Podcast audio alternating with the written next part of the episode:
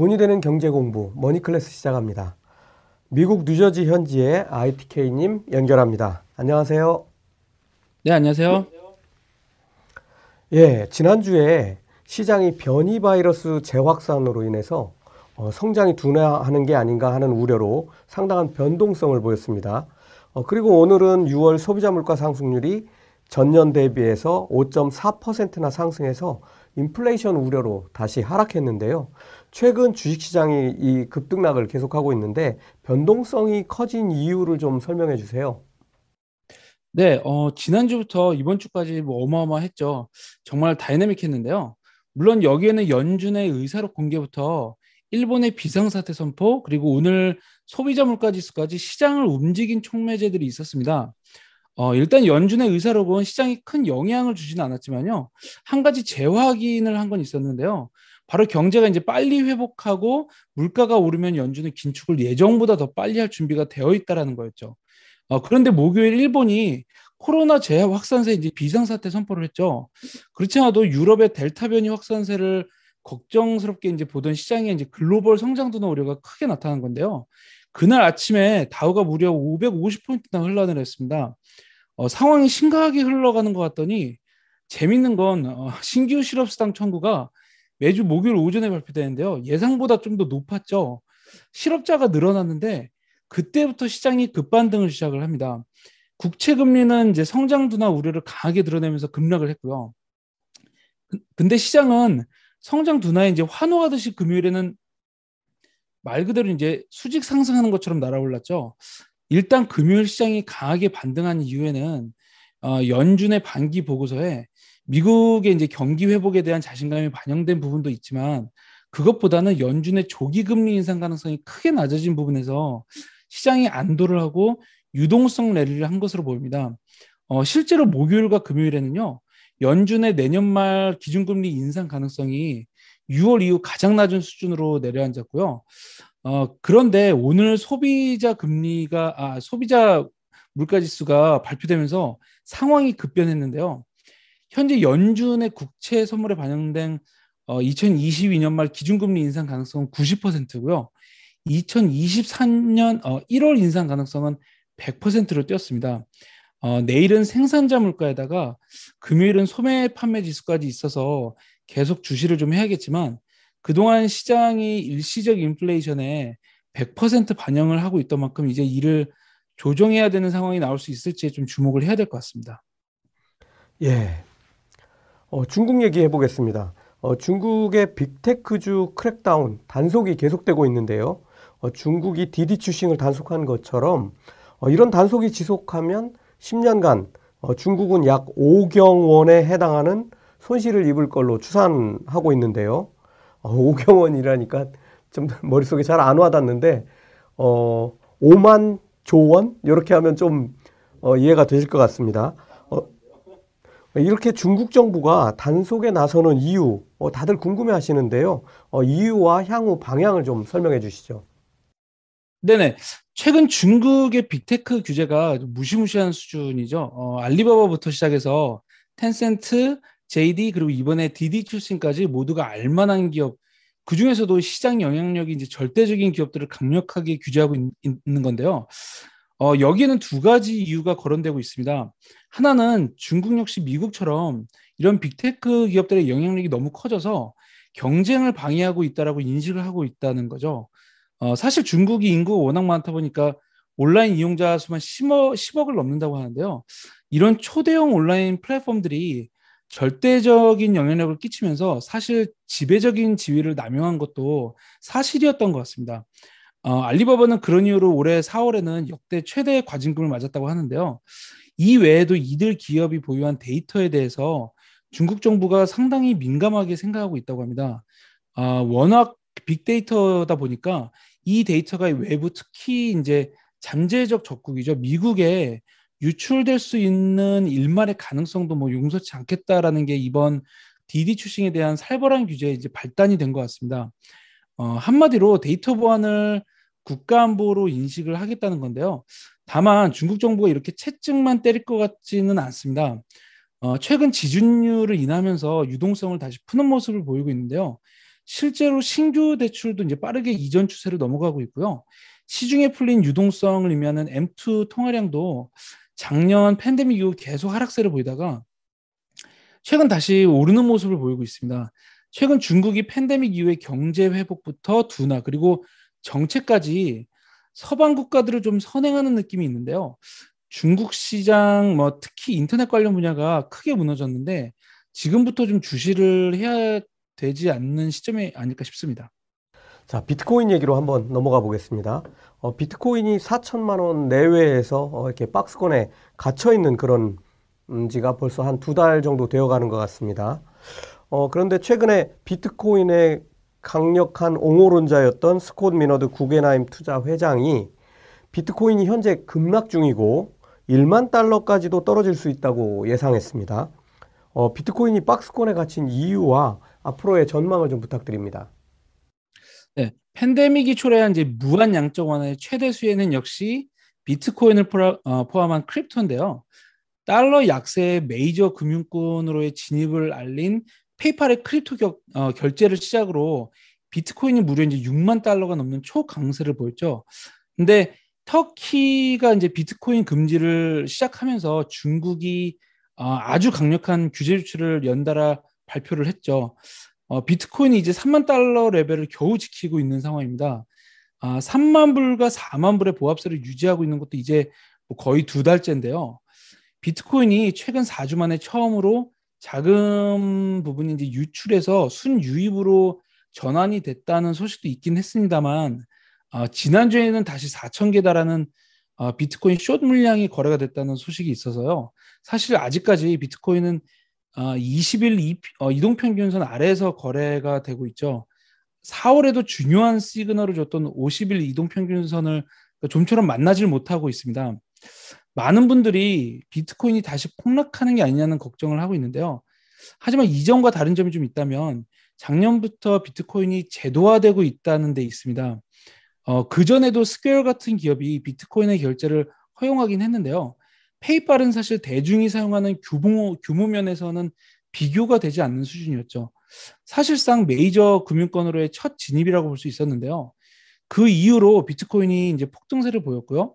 테슬라부터 보수적으로 유명한 이제 뱅크 오브 뉴욕 멜론 같은 은행도 비트코인을 도리, 도입할 정도로 이제 미국의 대표 기업과 금융권이 이제 받아들이기 시작을 했습니다.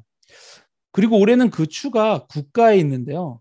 최근 중국부터 많은 나라들이 비트코인에 대한 강력한 규제를 이어가고 있죠. 어, 근데 미국을 보면 비트코인의 거래를 통한 수익을 공개하고요. 계좌에 만 불 이상의 비트코인이 입금이 되면 IRS에 자동으로 리포트가 되게 했는데요. 이게 사실상 현금과 같은 규정입니다. 어, 이건 비트코인을 규제하겠다기보다 제도권 내로 편입하겠다라는 의미가 더 강한 것으로 보이는데요. 현재의 좀 부침은 과도기적인 상황에서 나타나는 흔들림 정도로 봐야 되지 않을까 싶습니다. 뭐 어쨌든 이제 비트코인은 산업으로 보나 투자 상품으로 보나 무시하거나 외면할 수준은 좀 지나지 않았나 싶습니다. 예. 어, 최근에 가장 많이 나눴던 얘기 하나 더 해보겠습니다. 최근에 가장 관심을 끌었던 종목은 뭐 뭐니 뭐니 해도 민간 우주행 시대를 연 버진 갤럭틱이었는데요. 어, 저희도 구독자들께서 이 종목에서 수익을 낼 수 있도록 어, 여러 가지 힌트를 많이 드렸습니다.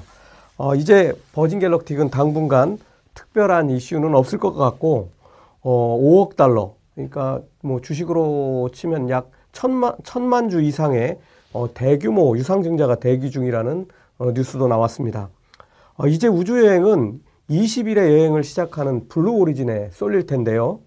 어, 버진 갤럭틱은 안 좋은 뉴스들이 사라진 후에 4분기에 다시 한번 힌트를 드리면 어, 내년에 사업을 시작 아니 우, 우주여행을 다시 시작하면서 어, 좋은 재료가 될 수 있으리라고 생각됩니다.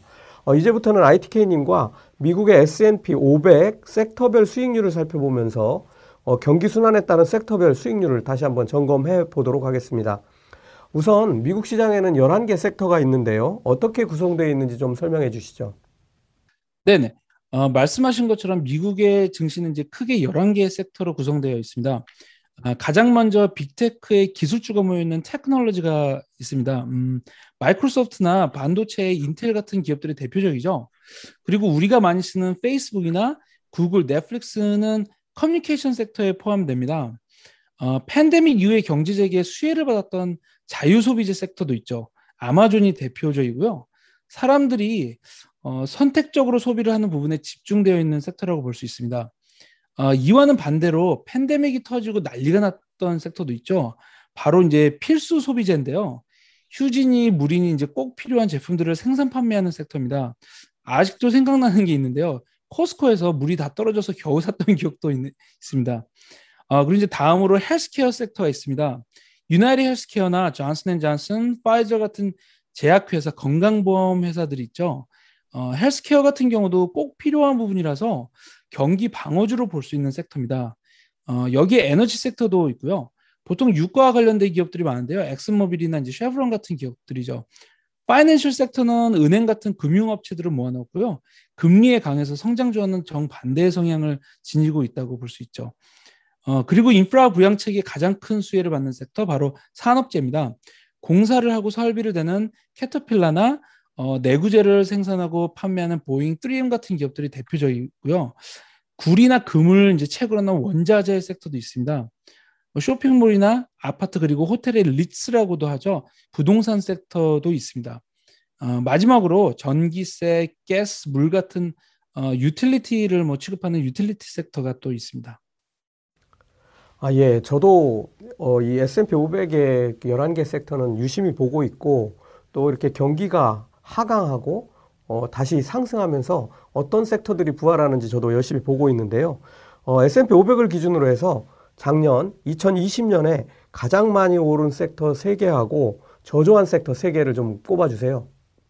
네, 어, 작년 가장 아, 가장 좋은 수익을 올렸던 섹터는 기술과 자유소비재 그리고 커뮤니케이션이었습니다. 어, 각각 기술이 43.9%의 수익으로 압도적이었고요. 자유소비재가 33.3%, 커뮤니케이션이 23.6%의 수익을 올렸습니다. 반대로 가장 저조했던 부분은 에너지고요. 무려 이제 마이너스 33.7% 하락했습니다. 그 다음으로는 부동산이 마이너스 2.2%, 그리고 파이낸셜이 마이너스 1.7%의 손실을 기록을 했습니다. 어, 이유를 좀 살펴봐야겠는데요. 어, 상승한 섹터하고 하락한 섹터, 어, 왜 이렇게 된 건가요? 네, 먼저 기술주라고 하죠. 테크놀로지는 팬데믹으로 가장 큰 수혜를 받는데요. 엄청난 유동성 공급에다가 국가 수준의 락다운이 1년 내내 이어지면서 집에서 할 거 없는 사람들이 모든 소비를 집안에서 할 수 있는 서비스에 집중하면서 테크놀로지와 함께 인터넷 서비스의 커뮤니케이션 섹터가 함께 초강세를 보였습니다. 당시 이제 언택트라는 말이 생기면서 줌 비디오 같은 서비스가 사실상 대중화가 됐죠. 그리고 자유소비재 같은 부분은 어, 정부가 시민들에게 지급했던 stimulus check과 같은 부양책에 기대는 측면이 강했는데요. 경기 침체 기간이었지만 실업자들은 일을 할 때보다 돈이 더 많았고요. 정부는 작년에만 1인당 1,800불이 지급을 해줬죠. 아, 4인 가족이었다면 5,000불이 넘는 돈이었으니까요. 거기에 대한 소비가 고스란히 쇼핑 같은 곳에 몰렸죠. 자유소비재가 가장 큰 혜택을 받았습니다. 반대로 어, 에너지는 엄청난 타격을 받았는데요. 모든 차량과 운행 수단이 뭐 멈춰버렸으니까요. 어, 석유는 저장할 곳이 없어서 이제 바닥 컨테이너에다 놓고 어, 유가가 사상 초유의 마이너스 가격까지 가는 상황까지 벌어졌으니까요. 어, 에너지 섹터에는 뭐 거의 재앙이었다고 봐야겠죠.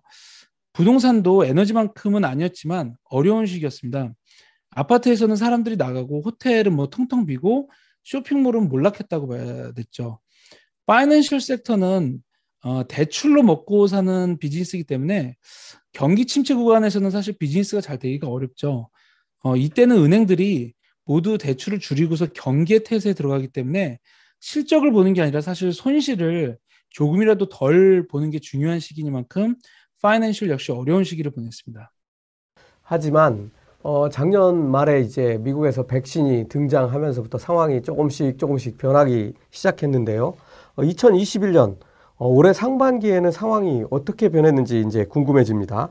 어, 상반기에 가장 많이 오른 섹터하고 또 오르지 못한 섹터를 좀 구분 좀 해주십시오. 네, 올해는 상황이 급반전을 했습니다. 에너지가 무려 45.6%의 폭등세를 보였죠. 이미 지금까지 작년 테크놀로지의 상승세를 넘었습니다. 그리고 파이낸셜이 25.7%의 수익을 보였고요. 부동산 역시 23.3%로 가장 많이 수익을 낸 top3 섹터가 됐습니다. 반대로 가장 저조했던 섹터는 유틸리티가 2.4%로 사실상 거의 움직임이 없고요. 필수 소비재가 5.0% 그리고 자유 소비재가 10.3%의 수익을 보이고 있습니다. 예. 자, 이렇게 변동, 그러니까 뭐 완전히 상황이 정반대가 된 건 아니지만 어쨌든 올해 상반기에는 작년하고는 모양이 완전히 달라졌는데요. 어, 이유를 좀 한 두 가지 정도만 설명해 주시죠. 네, 올해 섹터의 퍼포먼스가 완전히 뒤바뀐 핵심 키워드는 바로 경기 재개와 금리 상승입니다. 백신 접종이 본격화되면서 팬데믹의 종식이 가시화가 됐죠. 미국은 이제 완전히 정상으로 복귀했는데요. 억눌렸던 소비 수요가 집 밖을 나가서 여행을 하고 돈을 써오려는 수요로 바뀌었죠. 이게 결국 오일의 수요로 이어지면서 공급을 완전히 틀어막았던 유가의 급등세로 이어졌습니다. 유가 상승세는 물론 에너지 기업에게는 호재가 됐죠. 그리고 워낙 에너지 섹터 자체가 수년간 저평가되어 있었기 때문에 어, 이런 기저 효과까지 더해져서 튕겨오르는 힘이 더 강해졌던 것 같습니다. 어, 부동산 역시 이제 사람들이 다시 활동을 시작을 하고 경제가 재개되면서 여전히 낮았던 저금리의 수혜까지 겹쳐서 빠르게 회복을 시작을 했죠. 어, 여기에 다른 하나는 바로 경기 회복으로 인한 금리의 상승이었는데요. 국채 금리가 빠르게 오르기 시작하면서 파이낸셜 어, 파이낸셜 섹터가 회복의 기지개를 폈죠. 경기 회복에 대한 기대가 커질수록 장단기 금리 차는 더 커졌는데요. 그만큼 은행들의 수익은 좋아졌고요. 역사상 가장 짧았던 경기 어, 경기 침체가 사라지면서 은행들은 빠르게 회복을 했습니다. 반대로 경기 방어주로 볼 수 있는 유틸리티와 필수 소비재는 투자자들의 철저한 외면을 받았는데요. 회복 사이클의 경기에서 뭐 흔히 볼 수 있는 모습이죠. 반면 자유 소비재 같은 경우는 수익이 사실 뭐 10%로 절대로 작았다고 볼 수는 없지만 상대적으로 다른 섹터가 어, 인, 인프라 부양책이나 원자재가 급등 같은 다른 호재에 영향을 받아서 수익이 상대적으로 좀 낮아졌다고 봐야 되겠죠. 예, 지금 말씀하신 내용은 사실 어, 올해 초에 저하고 한상환 박사님이 낸 트리플 버블이라는 책에 어, 이렇게 될 것이다라고 예측했던 부분들을 지금 그대로 설명해 주고 계신 것 같습니다. 어, 그런데 어, 사실은 이게 경기 회복 속도나 여러 뭐 각 나라마다 백신 접종하는 속도가 다 다르기 때문에 실제로 나타나는 현상은 맞지만 어, 그 시점은 조금 차이가 생기는 것 같은 어, 그런 느낌이 듭니다. 어, 2021년 하반기가 이미 시작이 됐는데요. 자, 그런 관점에서 볼 때 어, 가장 유망한 섹터 한 세 가지 정도만 꼽는다면 어디를 꼽을 수 있을까요? 네, 오늘 소비자 물가 지수가 발표됐는데요. 시장의 예상을 크게 벗어났습니다. 핵심 CPI는 무려 이제 1991년 이후 최고 수준이었죠. 어, 하지만 그럼에도 불구하고 여전히 시장은 인플레이션이 일시적이다 아니면 지속할 거다를 두고 계속 좀 논쟁을 벌이고 있는데요. 팩트는 일단 물가가 4개월 연속 시장의 예상보다 훨씬 높게 나오고 있다라는 겁니다. 그리고 이 추세는 당분간 이어질 가능성이 매우 높다라는 거죠. 경기 재개가 되면서 영향을 받은 이제 품목들이 급등하면서 물가가 좀 올랐는데요. 인플레이션이 일시적이라고 하더라도 내년 중순에는 PCE 물가 지수가 2.5% 수준에서 움직일 거라는 전망이 굉장히 많은데요.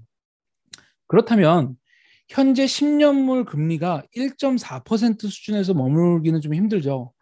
어, 이전에도 제가 좀 언급을 드렸지만 금리는 점진적으로 올해 말 내년 초까지 2%를 향해 갈 것으로 보이는데요. 일단은 여기에 파이낸셜 섹터가 수혜를 받을 수 있을 것 같습니다.